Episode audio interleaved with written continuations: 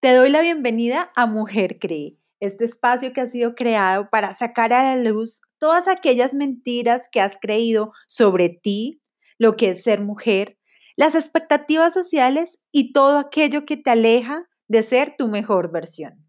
La intención de Mujer Cree es que vuelvas a creer en ti y cada día seas mejor desde tu interior.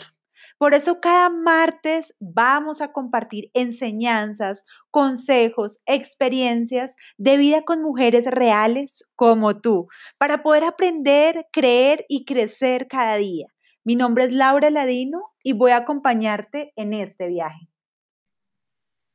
Hola mujeres, cree bienvenidas a este episodio de este podcast y hoy en verdad me siento muy feliz, honrada, me siento, wow, no, no se imaginan lo que siento en mi corazón de tener a una mujer muy especial como invitada, que tiene una historia de vida increíble, que el mundo necesita conocerla. Y bueno, mi invitada del día de hoy es Malena Barkin, ella es mexicana, así que para todas mis amigas mexicanas, aquí les traje hoy a una compatriota y bueno, Malena es la creadora de Mérida Bonita y de Mundo Bonito. Y bueno, ya ahorita ya nos va a compartir qué es esto de Mérida Bonita y de Mundo Bonito. Malena, bienvenida a este podcast Mujer Cree. Gracias por aceptar mi invitación. Honor que me haces. Mi Laura Bella, un honor totalmente mío. Gracias por la invitación. Desde que nos conocimos ya va para como dos años más o menos que coincidieron nuestros caminos de vida. Yo te admiro profundamente, amo lo que haces y es de verdad un, privilegio para mí estar compartiendo hoy. Gracias por la invitación contigo y con todas las mujeres a las que inspiras constantemente.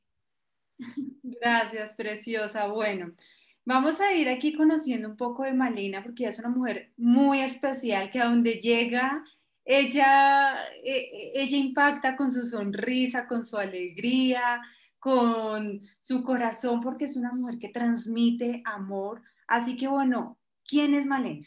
¡Wow! ¡Qué honrada! Ya, no me ven ahora, pero ya me puse colorada y no es el rubor, pero de verdad muy, muy honrada. Bueno, les voy a contar un poquito. Malena es una chava de más de 30 ya, pero me considero chava, es más, yo a mi mamá le digo, mamá, soy una adolescente de más de 30 este, que muy soñadora desde niña. Eh, yo siempre cuento que de niña, pues, soy mexicana del sur, que es Yucatán, que es más o menos la costa, es, somos sureños. El sureño en México es guapachoso, es, de fiesta. Este, y hace cuenta, yo tenía tres sueños de niña. Uno era tener un perrito adentro de mi casa. ahora ya tengo dos y son mis bebés. Otro era trabajar en la tele y el otro era ser reina del carnaval de mi ciudad. Eh, el carnaval es una celebración muy importante, de hecho acaba de pasar la fiesta, que este año no hubo, pero era algo así como que mi bueno, ustedes no me están viendo y aunque me vean en pantalla, yo mido 1,54, soy un taponcito de alberca. Con tacones, pues eh, crezco un poquito más, ¿no? Y, y este, bueno, esos eran mis sueños, eran como que, ¿ah? Eh, la tele, mija, eso no es en serio, eh, reina del carnaval, eh, no, o sea, como que las características que se solicitaban para ese tipo de perfiles, pues, pues no las cumplía realmente, ¿no? Pero siempre he sido muy soñadora y muy perseverante. Me decían terca, pero yo ya dije que no soy terca porque la terquedad es como que aún en contra y todo negativo, de verdad te enganchas ahí. En cambio, perseverar es prepararte para que si las condiciones se dan, tú estés lista en el momento que esto llegue, pero perseveras para alcanzar algo que tú deseas, ¿no? Entonces, este, bueno, una niña normal, eh, voy a mis clases, la escuela, y uh, uh, uh, siempre me encantaba el arte, me encantaba la música, me encantaba la danza, este, cumplía académicamente, pero en las tardes era clase de danza, de repente mis ahorros eh, los guardaba para clase de teatro y desenvolvimiento escénico y cosas así. Y pues nada, ¿no? Me empecé a cumplir en la escuela súper bien. Con una eh, personalidad muy alegre, soy muy cariñosa, me encanta papachar. Papachar en México es bueno, no sé los demás países, pero es, significa abrazar con el alma. Y yo soy de abrazar, amo abrazar. No saben cómo sufro ahora la contingencia no abrazar. Me encanta abrazar desde el corazón, ¿no? Entonces siempre con esta personalidad y, y pues cumplí en la escuela y pues nada, súper bien. A los 16 años, después de ser una niña normal, bueno, medio normal, eh, de repente siempre fui muy delgada porque, él porque pues practicaba danza y demás. Y de repente en la prepa, que aquí es la prepa como los 15, 16 años, empecé a subir mucho de peso. De, no sé, de pesar 44 kilos, de repente en tres meses ya pesaba 52 y luego 57 y luego 62, o sea, se, se dispararon, ¿no? Los kilos. Bueno, entonces empezamos a pensar que podría ser el, el, pues el cambio hormonal, pero pues ya eh, la característica es, ay, está engordando, es una gorda, ¿no? También me pasaba que las calificaciones de la escuela pues bajaron, de ser una niña constante con la calificación aplicadona, de 10 bajaron a 8, 7 y de repente es, yo literal pasé la prepa por obra y gracia de, del Espíritu Santo y por maestros que tuvieron mucha paciencia conmigo sin saber qué estaba pasando. Entonces empiezo a tener problemas en la escuela. Em, literal me dormía en clase, me dormía y, y los maestros me decían, vete a dar una vuelta a la cancha, ¿no? Y este, entonces empezaron a ver, ay no, pues Malena ahora es una floja, es una gorda, se duerme en clase. Resulta que eh, en ese tiempo no se hablaba, estamos hablando de hace 20 años más o menos, con estas características empezamos a ver que hay algo que no estaba normal o que no estaba bien. Este, no es normal, ¿no? Si tienes todas las condiciones. Bueno, pues eh, estaba atravesando por una depresión, que hace 20 años ni se hablaba, eh, los tratamientos eran muy limitados y tampoco fue nada más así de que, ay, engordó, voy al doctor, tiene depresión, cúrenla, ¿no? Sino fue un proceso de, digamos, los tres años de prepa, de ir viendo qué está pasando. Eh, es, eh, tratamientos, no tratamientos, estudios hormonales, que si es la tiroides, que si es no sé qué, que no sé qué, y todo me sale bien. Entonces, pues esta niña no está enferma, solo se está haciendo, ¿no? Y este, eh, de repente me sentía mejor, de repente peor, una terapia, la otra, imanes, todo lo que fuera. Eh, estábamos probando. Dime, dime, tú, tú interrúmpeme, porque yo me voy a idea. A mí me surge la duda, ¿cómo llegaron a la conclusión que era una depresión? Si tú me dices, bueno, en esa época como que no era tan, tan común o no se hablaba tanto, porque sí pasaba, pero no era como, como algo lo que se hablara. Entonces, ¿cómo, ¿cómo, llegaron a esa conclusión? Fue como al cuarto médico al que fui. Mis papás se separan desde que yo era niña y alguien le dice a mi mamá que a lo mejor lo que necesitaba era un apoyo psicológico o psicoemocional igual se empezaba a hablar de eso. Pero te hablo de que ya me habían acudido con distintos médicos, todos los nutricionistas y nutriólogos del mundo. Lo del peso no era cuestión de hábitos, era una consecuencia de una ansiedad. O sea, todo se empieza a relacionar. Eh, ahora ya sé que todos son síntomas. Síntomas de la depresión, por ejemplo, son eh, subidas o bajadas de peso, eh, porque o se te va el apetito o te da más apetito por ansiedad, o insomnio, por ejemplo, es uno de los síntomas, o eh, fatiga, dormir de más, los extremos, eh, falta de concentración, por eso eh, las personas dejan de trabajar o no pueden ir a trabajar, o los niños, porque también les da a niños, y eso no se hablaba, pierden la concentración y la atención en la escuela. Esa es entre una de algunas de las, de las, de las características, ¿no? Entonces, este, no fue a la primera, tampoco fue a la primera psicoterapeuta, creo que fue como a la tercera o a la cuarta, y así se fueron, me dieron un tratamiento, mejoraba. Resulta que estas situaciones em, pueden ser, número uno, la tristeza y la depresión no es lo mismo. La tristeza es cuando algo, hay algún detonante eh, emocional como el rompimiento de una pareja, la pérdida de un trabajo, el fallecimiento de algún de un ser querido, hay un duelo y hay una tristeza profunda. La depresión no precisamente tiene que tener un detonante socioemocional.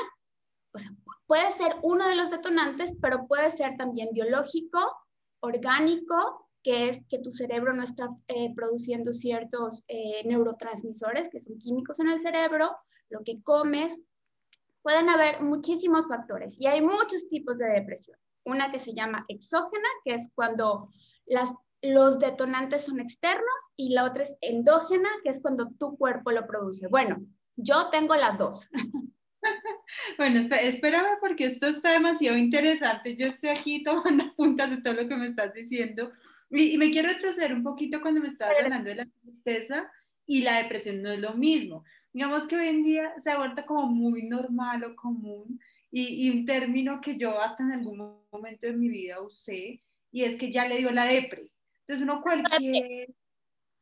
Cualquier no para los zapatos, no me compré los zapatos siendo depre. No, pues, estás triste, mija. Y, y es súper válido, pero no es precisamente este, una depresión. Sigue, sigue, porque yo te digo que soy perre que te parlan china. Sí, no, ya, yo sé, igual todo lo que estás diciendo está demasiado interesante y, me encanta escuchar porque pues eres una persona que, que lo ha experimentado en carne propia y a veces uno, lo, lo, que te estaba pasando a ti, no se sabía qué era, entonces hay personas que pueden eh, desconocer que están atravesando una depresión. O dos, lo dejamos sencillamente pasar y, no le prestamos atención o nos da pena compartirlo, nos da vergüenza decir, estoy deprimida, estoy experimentando estos síntomas. Entonces creo que todo lo que nos estás diciendo es súper valioso. Entonces, bueno, estábamos en que como con la cuarta doctora médica fue que te, te diagnosticaron que era una depresión lo que estabas teniendo. Exacto. Todavía no se encontraba la causa. Hasta la fecha no sé exactamente cuál es mi causa, pero como me dice uno de mis maestros, porque ahora tengo muchos maestros y muchas herramientas, uno de mis maestros me dice, Male, si, si hay un incendio en tu casa, que en este caso digamos es la depresión, apaga el fuego. O sea, calma los síntomas, calma lo que estés pasando. No te pongas a investigar en este momento quién creó el fuego. Ahorita lo importante es apagar el fuego. Entonces, ahorita lo que yo me he enfocado el, bueno, a lo que yo me he enfocado en los últimos 20 años, que mucho de lo que ahora comparto ha sido aprendiendo en el transcurso de estos 20 años. No fue como que un día fui y me dijeron es esto y ya, ¿no? Em, entonces, en mi caso, lo que yo podría recomendar muchísimo a todos, a todos, eh, experimentes estas sensaciones o no, número uno es el autoconocimiento el autoconocernos, el notarnos. Les voy a contar cosas que yo fui notando y que en ese momento me decían, esta niña está loca, y de repente ya hay estudios que explican. Por ejemplo, hace 15 años yo me comí unas galletas y yo le decía a mi mamá, me siento triste. Y mi mamá, literal, ¿cómo vas a estar triste? Yo comí pan toda mi vida y estoy perfectamente bien. Me pongo triste. Bueno, puede ser que haya alguna relación psicológica con la comida o literal hoy en día se ha demostrado que el pan de ahora produce el gluten, que hay mm. personas que vemos, somos sensibles a esta proteína y te causa cambios emoción, bueno, cambios químicos en tu cuerpo y en consecuencia el manejo de tus emociones. Entonces, por ejemplo, esa era una.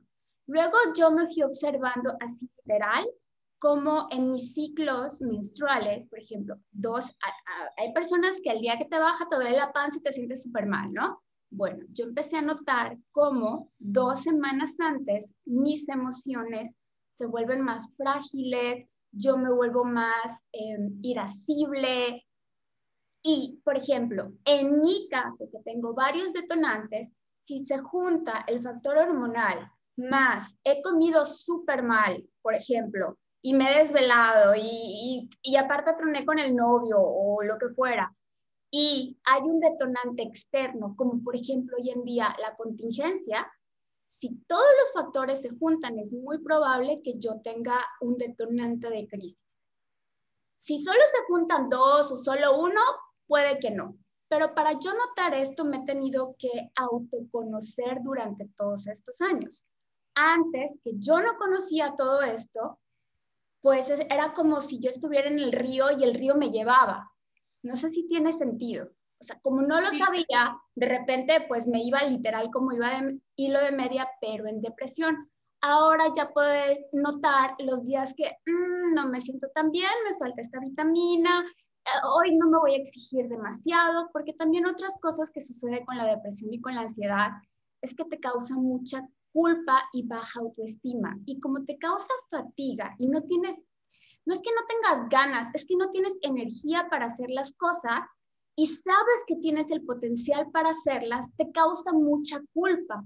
Entonces es un círculo vicioso en donde me siento mal, no hago las cosas, pero no hago las cosas porque, porque me siento mal, estoy cansada, estoy cansada, no hago las cosas, no hago las cosas, me siento peor porque no lo hice.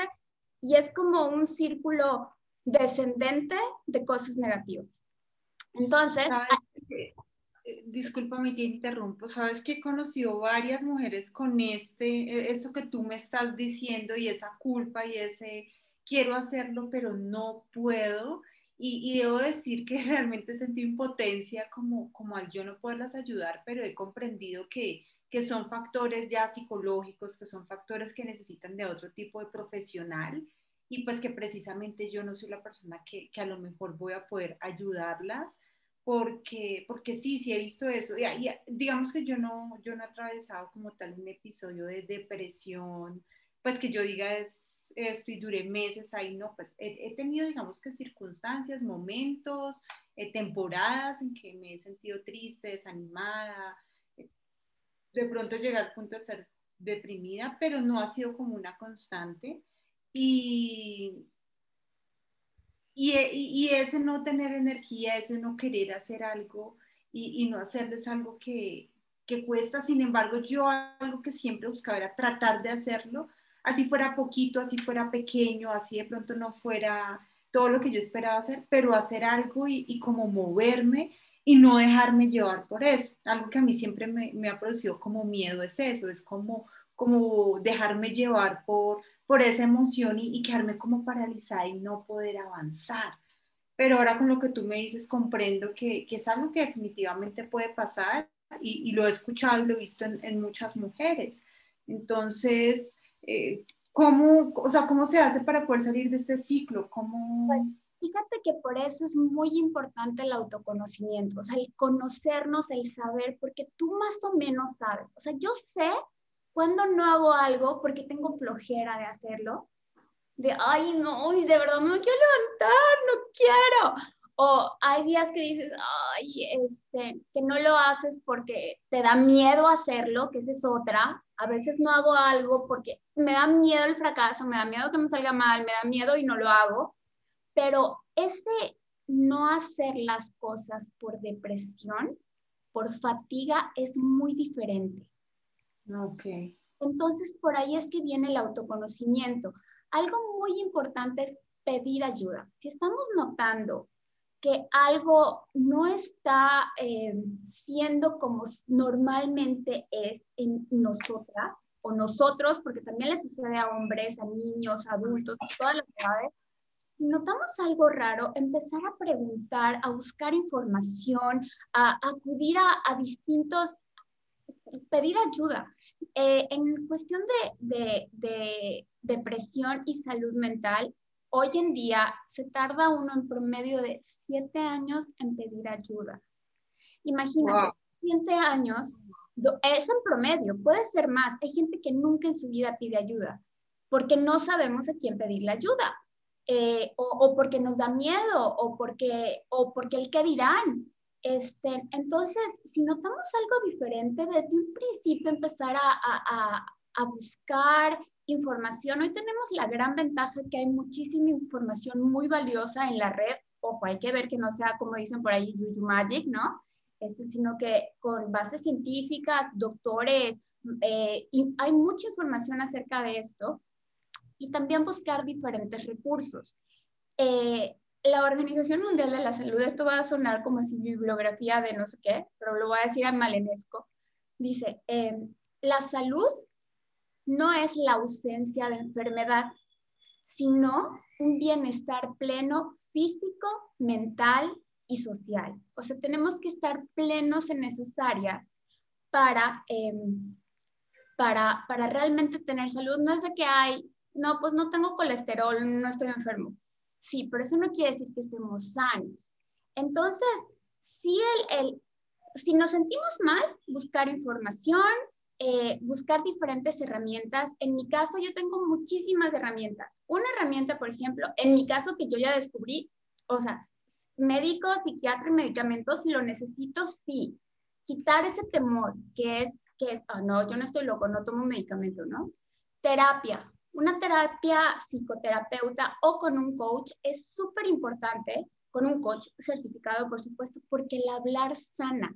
Más allá de que te digan lo que tienes que hacer, el expresar lo que sientes ayuda a que tú internamente redirecciones tus caminos y te das cuenta qué es lo que no te está funcionando y qué es lo que sí te está funcionando. Y nuevamente, si no me doy cuenta, no puedo cambiar lo que no me está funcionando y no puedo reforzar lo que sí me está funcionando grupos de apoyo. Y grupo de apoyo puede ser nuestra familia, nuestros amigos, personas que pasen lo mismo que nosotros. Si sentimos que nuestro grupo de apoyo de la casa no está realmente siendo de apoyo, busca uno que sí lo sea. Eh, es muy, muy importante el sentirnos cobijados comprendí y comprendidos. Otro punto es ser muy paciente con uno mismo a veces pensamos de que me siento mal, me tomo la pastilla y tengo que estar bien al 100%. A ver, es un proceso y, y a veces es más rápido y a veces no. O sea, hasta para caminar no fue como que de repente nos levantamos de la cuna y ya caminábamos, ¿no? Fue un proceso. Entonces, ser realmente pacientes con nosotros mismos. Lo digo, pero me lo estoy diciendo a mí misma en voz alta siempre recordártelo. Otra cosa que seguro, y esto no es solo para personas que, que tengan estas situaciones o no, eh, de qué nos estamos alimentando. Pero alimentándonos solo de la comida, que es muy importante, qué estamos viendo, qué estamos escuchando, de quién nos estamos rodeando, todo eso nos alimenta. Que si tienes, eh, si nos la pasamos viendo, yo siempre, mi pobre madre, o sea, al principio era, si nos la pasamos viendo noticias negativas y la novela dramática y el no sé qué, no sé qué, todo esto nos está intoxicando adentro y de repente nosotros nos volvemos los causantes de estas situaciones innecesarias que a una persona que tiene vulnerabilidad a la depresión, a la ansiedad o alta sensibilidad, puede ser un detonante así. No sé si tiene sentido lo que estoy diciendo. Sí, sí, total. Mira, yo hace, yo creo que más de 10 años tomé la decisión de no ver noticias y no ver novelas, porque me afectaba. O sea, yo crecí viendo ahí sí la novela mexicana, me sabía todas las Marías, la del barrio, María del Mar, todas las novelas de, de verdad. Y, y ya me metía tanto en el tema que yo lloraba viendo la novela, que yo me ponía triste, que llegó un punto que dije, hey, no, o sea, eso no es real porque yo estoy... Y ojalá y parar ahí, pero el problema es que luego replicamos los dramas. Total, entonces yo era súper dramática, o sea, me pasaba algo de pronto con mi pareja y yo era el drama, así como la novela, yo lloraba y usted por qué está así conmigo. O sea, yo pensaba que pues que a la final iba a pasar como la novela del final feliz y a la final nada de eso pasaba y, y sí me sentía muy mal. Y las noticias peor. O sea, yo me levantaba viendo noticias y salía de mi casa llorando, con miedo, miraba para todo lado, llena de temor. Entonces dije, no más. fue algo que sí o sí, o sea, decidí sacar de mi vida porque me afectaba mucho emocionalmente. Totalmente son, le llaman en, algunas teorías, son impresiones mentales, literal, se te quedan, no, no, no, es que sabes que no es verdad, tu cerebro no, no distingue entre si es verdad o no es verdad. Entonces, hay otro maestro que dice, la verdad es que soy muy mala para decir los nombres, pero dice, el 90% o el 95% de los problemas que he tenido y de las cosas por las que he sufrido, en realidad nunca han pasado. Total. Porque se nos queda en la mente y lo sufrimos y lo angustiamos y lo creamos, por ejemplo, en la novela todos los hombres engañan, ¿no? Ah, no, no, no, seguro el mío también. El hombre está haciendo otra cosa en el caso, ya sabes. Y todo esto son detonantes para una salud emocional, bueno, para la falta de una salud emocional, que es un factor muy importante es una causa muy importante tanto de situaciones de depresión como de ansiedad. Ojo, recordemos nuevamente que no es solo tristeza, sino que sí hay otros factores que, que, que es muy importante tratar de diferentes formas, ¿no? Wow, bueno, mi querida, esto está demasiado eh, interesante y con lo que te escucho hablar, lo que comprendo es que, que esto es algo que, que aún tú estás batallando con ello, ¿cierto? Que es algo que como que no fue que se, eh, no sé, te tomaste una pasta y pasó y ya, sino que aún está ahí latente. En mi caso, sigue presente en mi caso tengo que estar muy atenta y si necesito reajuste de medicamentos, reajustar y, y si necesito descansar, aprender que debo descansar. Eh, en mi caso, no siempre es así. Eh, muchas, muchas situaciones de depresión son eh, temporales, digamos, por ejemplo, una depresión postparto que se puede generar justo después de que la mamá tenga su bebé y es por cambios hormonales, pasa esta temporada y se acaba este, una depresión quizás sí por un duelo demasiado profundo, puede ser también, eh, en inglés le dicen seasonal, o sea, de una temporada. En mi caso, desafortunadamente, desafortunadamente por un lado ha estado latente desde que tengo 16 años hasta la fecha, latente, pero ya tengo un panorama de cómo, cómo verlo venir, por ejemplo. Eh, tengo un, yo le digo un abanico de herramientas para solicitar ayuda y para obtener ayuda. Me encantaría decir que siempre estoy perfecta y la verdad es que no, pero también eso me ha llevado a, a sensibilizarme más, porque algo que me pasó es que, por ejemplo, cuando tienes una depresión generalmente te aísla socialmente. Y hubo una época que literal tuve una crisis muy profunda y dejé de ver a mis amigas. Y a los tres meses nos reunimos literal aquí en la sala de la casa y estábamos platicando seis de mis mejores amigas.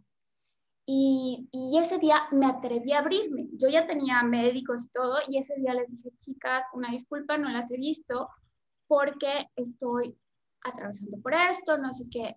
Y lo más preocupante fue que de seis de mis mejores amigas, cinco en algún episodio de su vida habían pasado por una depresión, directamente ellas o alguien muy cercano. Y ninguna de nosotros sabíamos. ¿Qué está diciendo esto? Que no estamos eh, acudiendo a nuestros círculos de confianza. Entonces, eso no te permite pedir ayuda. Y de allá es que me di cuenta que, a ver, si yo estoy pasando por esto y ellas, seguramente más personas también, empiezo a investigar más y me entero que los altos índices de depresión y suicidio, por ejemplo, en la ciudad donde yo vivo, que es considerada la ciudad de La Paz, porque es una de las ciudades más tranquilas y seguras de mi país, hay altos índices. Entonces, como que algo no está concordando. Y allá es cuando decido que, a ver, si yo tengo la gran fortuna de adquirir herramientas, la curiosidad del tiempo y los recursos que a veces no sé de dónde salen, eh, no me lo puedo quedar yo. Eh, necesitaba compartirlo porque nunca sé a quién más le puedo apoyar. Y de allí es donde surge Mérida Bonita. Mérida Bonita no es para combatir la depresión ni, ni ansiedad ni nada.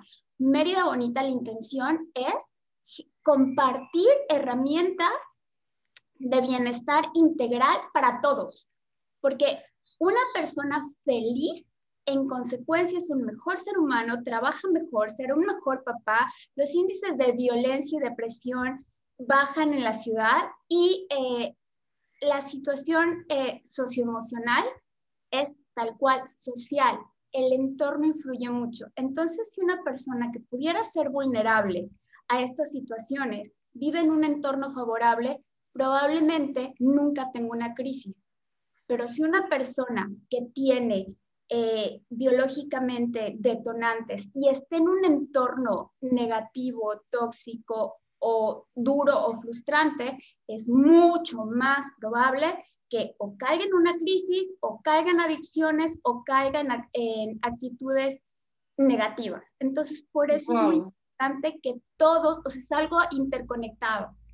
Me, me encanta eso que dices, eh, Malena, porque creo que el entorno definitivamente nos impulsa a ser mejores o nos puede hundir, ¿sí?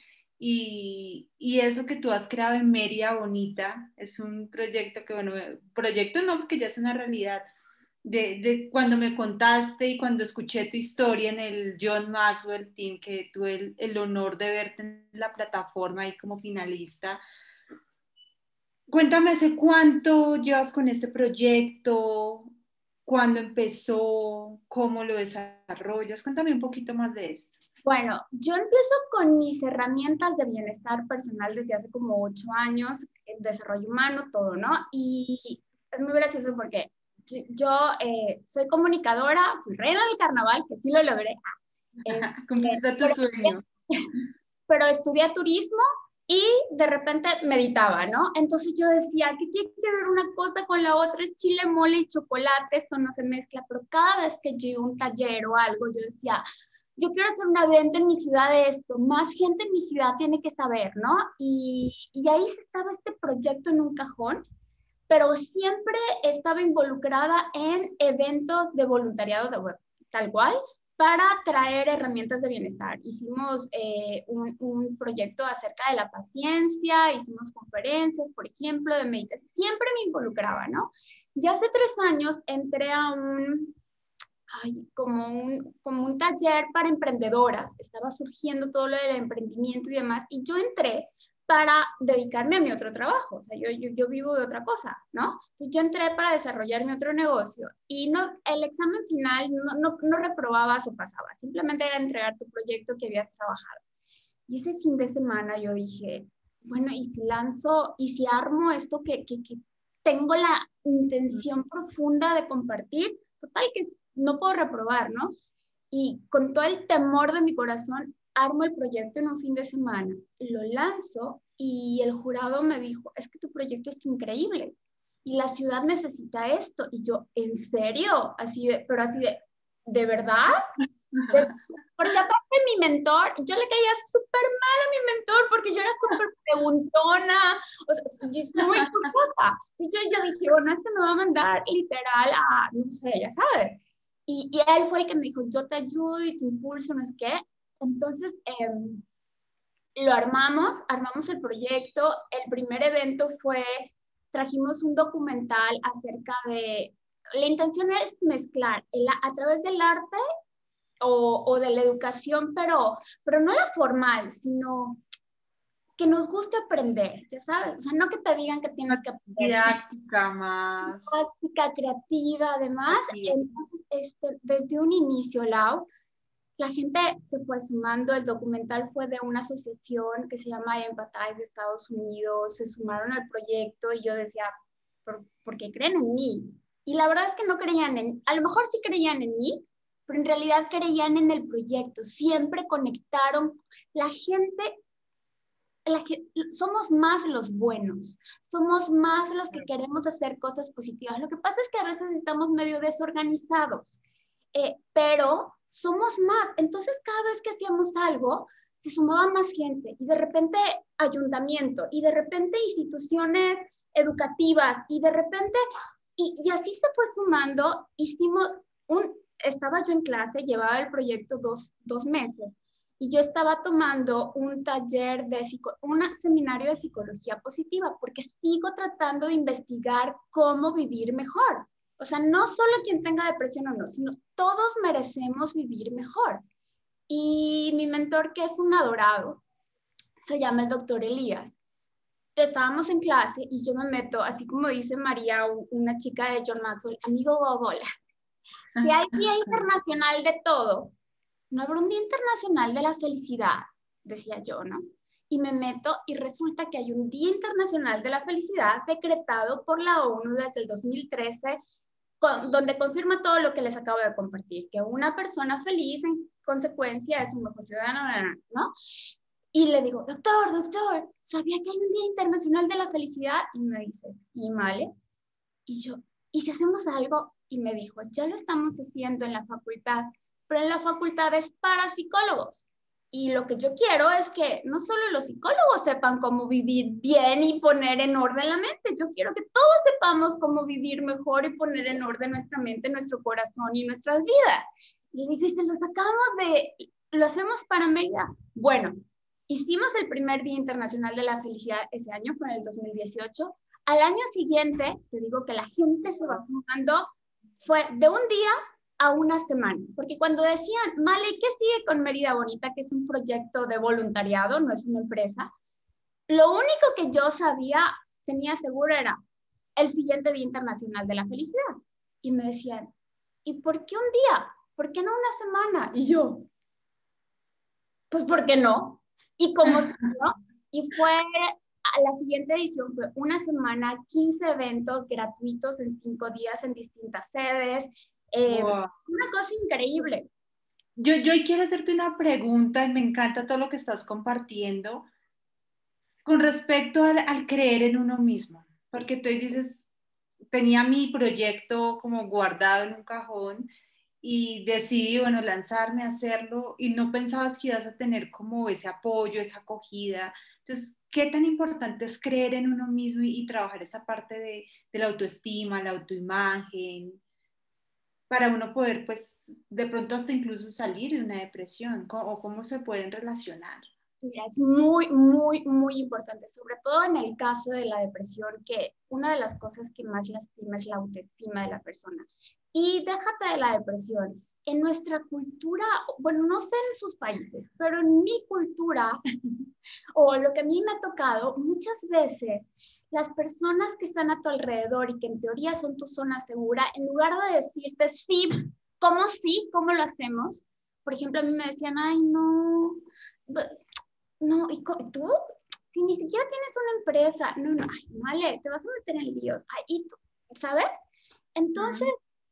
Yo creo que eso pasa en la mayoría de América Latina, desafortunadamente. Lo cual es muy triste. Entonces, número uno, tener muy claro el por qué lo vas a hacer, qué vas a hacer y para qué lo vas a hacer. O sea, yo tenía muy claro y, y mi misión la tengo muy clara, es generar y compartir bienestar con los demás. Y cuando tienes clara tu misión o tu motivación, encuentras el cómo. Pero lo tienes que tener muy claro. O sea, independientemente de que vengan y duden, porque aparte lo que no nos damos cuenta, y eso es en esta área o en muchas otras, es que una persona duda, pero hay mucha gente que está creyendo en ti y ni te das cuenta. De hecho, hay gente que ha creído en mí o que ve un potencial en mí que ni yo veo. Yo, yo, yo, ¿cómo? Eso nos pasa, creo que la mayoría. Creo que nos pasa que hay otros que ven si todo el potencial, lo que podemos ser. Yo hay un ejercicio que, que me gusta hacer con las mujeres de la comunidad, creo, con mujeres que trabajo los 21 días para creer en mí. Y es que le preguntan a personas alrededor qué fortalezas ven, qué positivo ven en ellas y se sorprenden. Yo tengo una mujer, nunca olvidaré ese día, se me acercó y me dijo, ella me decía doctora Laura, yo, yo no soy doctora, sea doctora Laura, nunca me imaginé que me fueran a decir todo lo que me dijeron. Yo no me he dado cuenta de todo lo que yo eh, proyectaba, todo lo que yo tengo capacidad de hacer, todo lo que soy, y, me agradecía mucho por eso y, y, lo que tú dices, desafortunadamente nosotros somos muy duros con nosotros mismos y no nos conocemos, no nos damos cuenta todo el potencial que tenemos, todos los seres humanos todos, porque todos tenemos un potencial, potencial, potencial extraordinario. Y ahora, algo sí que es muy importante, bueno, hay dos cosas que yo creo que son muy importantes para reforzar esa autoestima, que no es una autoestima de ego, sino de valorar lo que sí somos capaces y de lo que sí podemos llegar a hacer. Entonces, número uno, esto va a sonar un poco duro, pero ¿se acuerdan que les dije de qué nos estamos nutriendo? También tus entornos de amigos, de familia, ¿de qué te estás nutriendo? O sea, tu entorno realmente te está sumando o te está limitando. Y, ese es otro tema para trabajar en otro día ahí, pero por ahí, o sea, yo, eh, la vida y al ir yo siguiendo en mi camino, mucha gente se, se alejó, o sea, no se alejó, dejó de estar en mi camino, que yo agradezco que ya no estén, y gente increíble se sumó.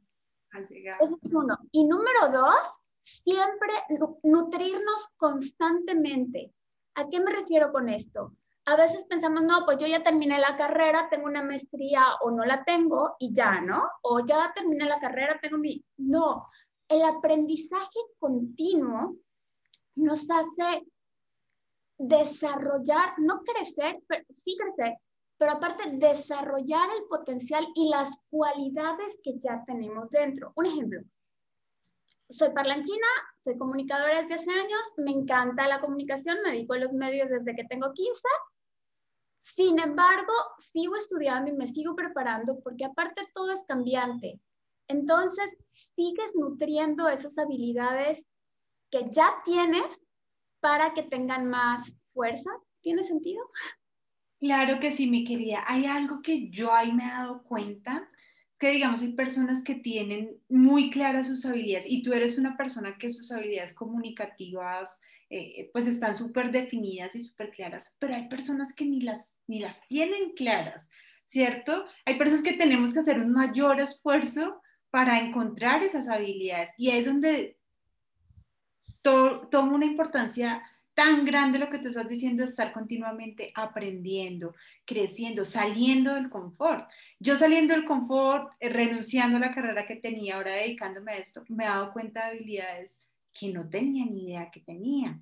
¿sí? que no sabía que existían en mí. Y, y hay personas que se enfocan de pronto solo en su parte profesional, que obviamente es valiosa y es importante, pero dejan a un lado lo que, lo que son ellos, de pronto esos hobbies o esos sueños que tenían de niños, esas, eso que les apasionaba, que les gustaba, y lo van dejando a un lado y, pierden su esencia y pierden pues, realmente como lo que había en, ellos de su potencial y, de sus fortalezas. Entonces creo que ahí es importante el, el estar, claro, estar nutriéndonos, pero también en diversas áreas. ¿Cierto? Que no sea solo como en un área eh, profesional y, y, me hago eh, la especialización, la maestría, el doctorado y solo nos enfocamos en eso porque nos podemos estar perdiendo realmente nuestra esencia y quiénes somos. Lo profesional es muy importante para muchas personas, pero no solo somos profesionistas, somos seres humanos y como seres humanos somos seres integrales. Tenemos diferentes áreas y facetas de nuestro, en nuestras vidas y es importante nutrirlas todas. Ejemplo, una dieta. Yo tengo problemas de la vista y como zanahoria. Nutro mi vista. Pero si solo como zanahoria y no como nada más, voy a debilitar las otras áreas, ¿sabes? De acuerdo, de acuerdo. Lo mismo es con lo que aprendemos en la vida y algo sí que, que, que se, encontrar el balance en que aprender varias cosas que tengan bases, o sea, ver de dónde viene la información y algo que es muy importante, discernimiento. Eh, que esto es, a, pesar de aprender mucho, independientemente de quién lo diga, el gurú de lo, tener esta, eh, ejercitar esta cualidad que todos tenemos de decir, bueno, ¿será verdad? No será verdad. Y si es verdad, ¿me funciona a mí?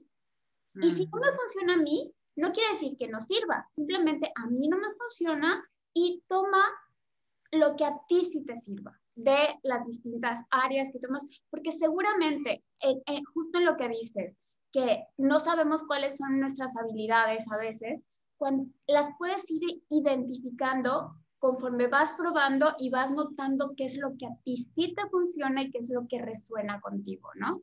Entonces.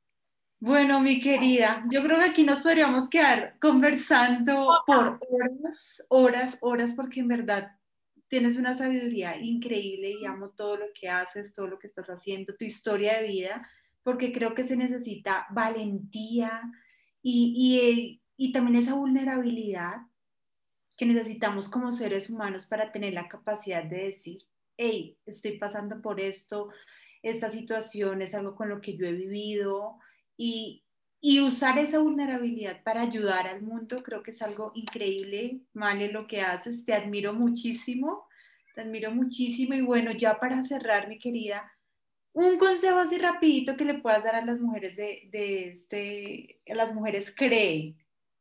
Ay, bueno, rapidísimo. Eh, chicas, algo muy importante, ser vulnerable no significa ser débil. Si somos vulnerables en algunas áreas o en alguna área, quizá hasta ahí es donde esté radicando nuestra fortaleza. Entonces, no tengamos miedo a ser humanos, humanos, humanas, mucho amor a nosotras mismas, auto, autocuidado, amor propio, pero amor, genuino, así como amamos a nuestras parejas, a nuestros hijos, a, nuestros amigos, a nuestros colegas, a nuestros clientes, no nos olvidemos de nosotras mismas. De hecho, empecemos con nosotras mismas para de ahí poder cultivar y poder compartir más. Y me lo estoy diciendo a mí, a mí misma también, ¿eh? Esto es algo que se practica todos los días. Lau, gracias por la invitación. Creo que me fui por otro lado, pero me ha encantado compartir contigo el día de hoy. Siempre, te quiero y te admiro muchísimo y amo lo que haces con Mujer Cree. Yo a ti también te quiero muchísimo, te admiro y gracias. Aquí te vamos a tener pronto porque eh, tenemos mucho aquí por conversar y sé que todas estas mujeres van a estar eh, súper atentas y deseosas de volverte a tener aquí. Así que, querida, un abrazo gigante, un apapucho.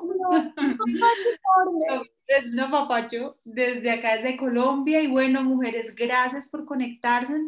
Por favor, compartan este episodio con todas las mujeres o todas las personas que ustedes saben que lo pueden necesitar, que a lo mejor están esperando este mensaje que hoy Malena nos trajo con tanto amor. Así que bueno, vamos a hacer de este mundo un mundo bonito y bueno, las quiero, un abrazo y nos escuchamos, nos conectamos la próxima semana. Chao.